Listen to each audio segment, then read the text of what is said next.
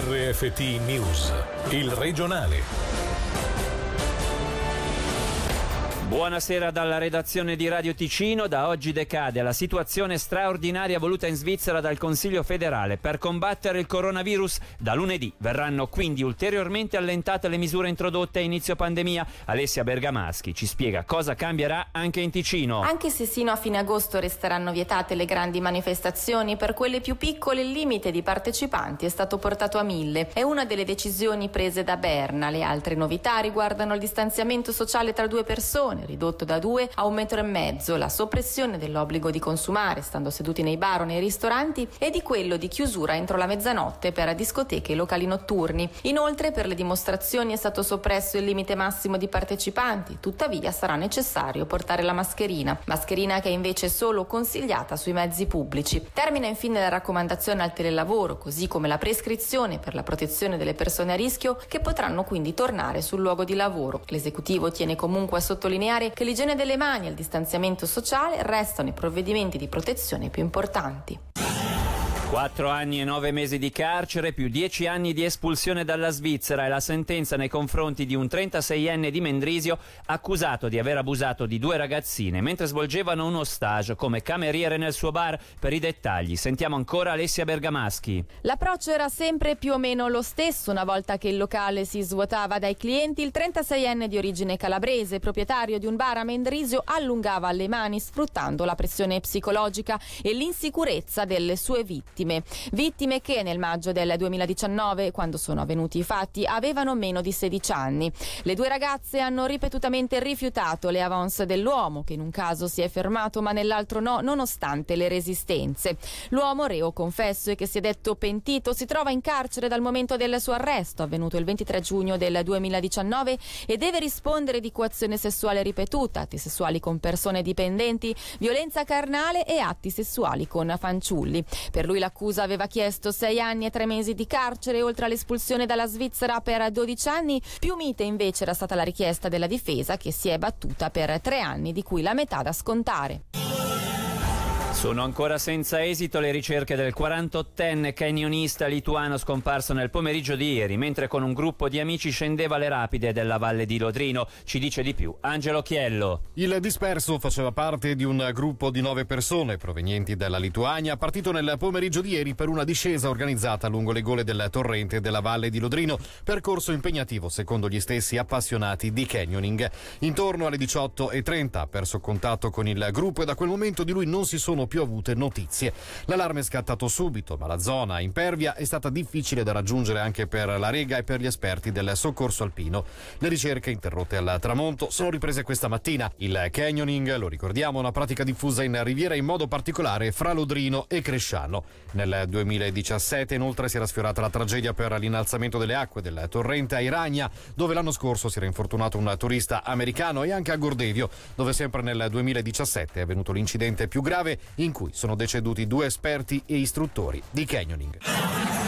E invece di sei feriti, di cui due in gravissime condizioni, il bilancio del frontale tra due auto avvenuto nella tarda serata di ieri. Sul passo del San Gottardo sentiamo i dettagli. L'incidente è avvenuto poco dopo le 22.30 di ieri sulla strada del passo del San Gottardo al portale nord della galleria di Feud. Si è trattato di uno scontro frontale tra un'auto targata Belgio e una Italia, rispettivamente occupate da tre albanesi di 25, 33 e 39 anni e da tre irlandesi del nord, una 24enne e due uomini uomini di 25 e 27 anni. Imponenti soccorsi, tra cui 5 ambulanze e un elicottero della Rega. L'impatto, particolarmente violento, ha causato ferite gravi a tutte le persone a bordo, due delle quali apparse subito in gravissime condizioni. La strada del passo del San Gotardo è rimasta chiusa fino alla tarda mattinata di oggi, con il traffico deviato addirittura lungo la vecchia Tremola fino alle 5 di questa mattina, quando è stato riaperto, dopo i lavori programmati di manutenzione notturna, il tunnel autostradale del San Gottardo. L'ultima campanella a scuola è suonata oggi, si chiude così un anno che ha toccato la vita anche degli allievi. Ancora non si sa come si riprenderà a settembre. Il DEX sta studiando tre scenari, dalla scuola in presenza a quella da casa, da mettere in atto anche durante il corso dell'anno, a dipendenza dalla situazione epidemiologica. Oggi però abbiamo lasciato spazio a chi in queste settimane ha vissuto sulla sua pelle l'esperienza scolastica. Sentiamo Joel, allievo di terza media Gordola. Le prime settimane Eh, era un po' difficile perché dovevo ambientarmi e poi io mi sono abituato e ce l'ho fatta. Quali sono stati i momenti più difficili? Quando magari c'erano parecchi compiti era parecchio difficile far tutto. C'è stato invece qualcosa che è stato positivo, che hai scoperto positivo? Boh, potermi adeguare e fare i compiti quando avevo voglia e quanti avevo voglia di fare in un giorno. Quando invece andavi in classe, com'era? Eravamo mezza classe, era molto meglio perché riuscivano a seguirci meglio, ecco. Finisce l'anno scolastico, si riprenderà a settembre, non si sa ancora come si riprenderà. Cosa speri tu? Tornare normalmente, sì.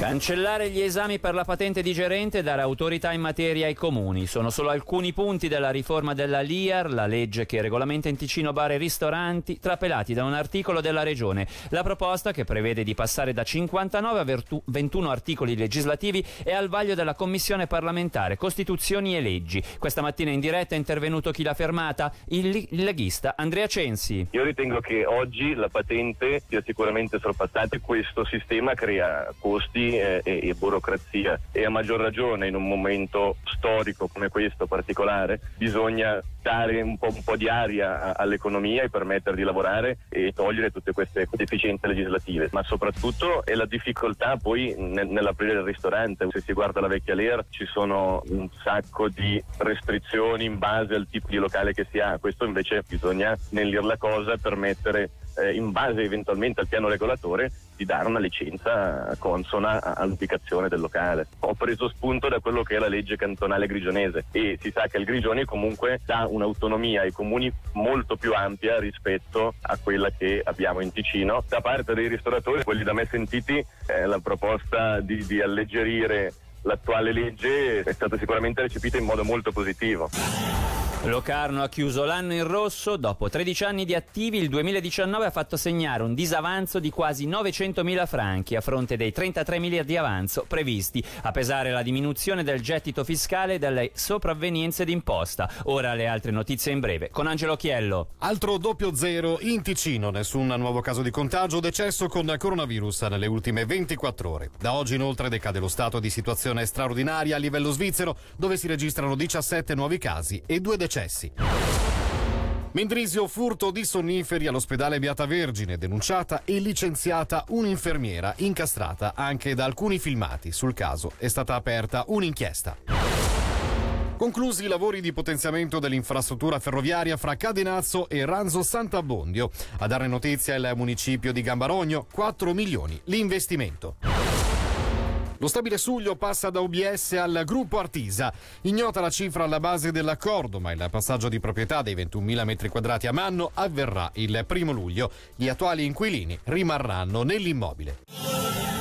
Questa sera con gli anticipi Young Boys Zurigo in Super League, Grasshopper Sarau, Villosanna e Vaduz Winter Tour in Challenge League ripartono i due principali campionati svizzeri di calcio, fermi dal 23 febbraio. Domani toccherà il Chiasso che giocherà in trasferta con lo Stade Losanna, mentre domenica il Lugano sarà ospite del Servetta. Sull'impegno dei bianconeri sentiamo il tecnico Maurizio Iacobacci. Io so come noi abbiamo lavorato e cosa abbiamo fatto durante questo periodo. Dispiace che abbiamo avuto solo una partita amichevole a disposizione, però abbiamo fatto una partita partita interna. Chiaro, come tutti gli altri allenatori mh, o come tutti i giocatori, non sappiamo esattamente come situare la situazione adesso. La vedremo solo con la partita in corso o dopo la prima partita, dove avremo avuto un confronto diretto con una squadra, soprattutto come il Servet, che ha iniziato la preparazione una settimana prima, però ha avuto diversi infortuni importanti. Avere un infortunio importante, questo giocatore perde subito una settimana e quindi ci sono stati diversi giocatori che a Ginevra hanno sicuramente perso diversi giorni di lavoro. Noi invece possiamo dire che quasi tutti quanti hanno veramente fatto le quattro settimane intere.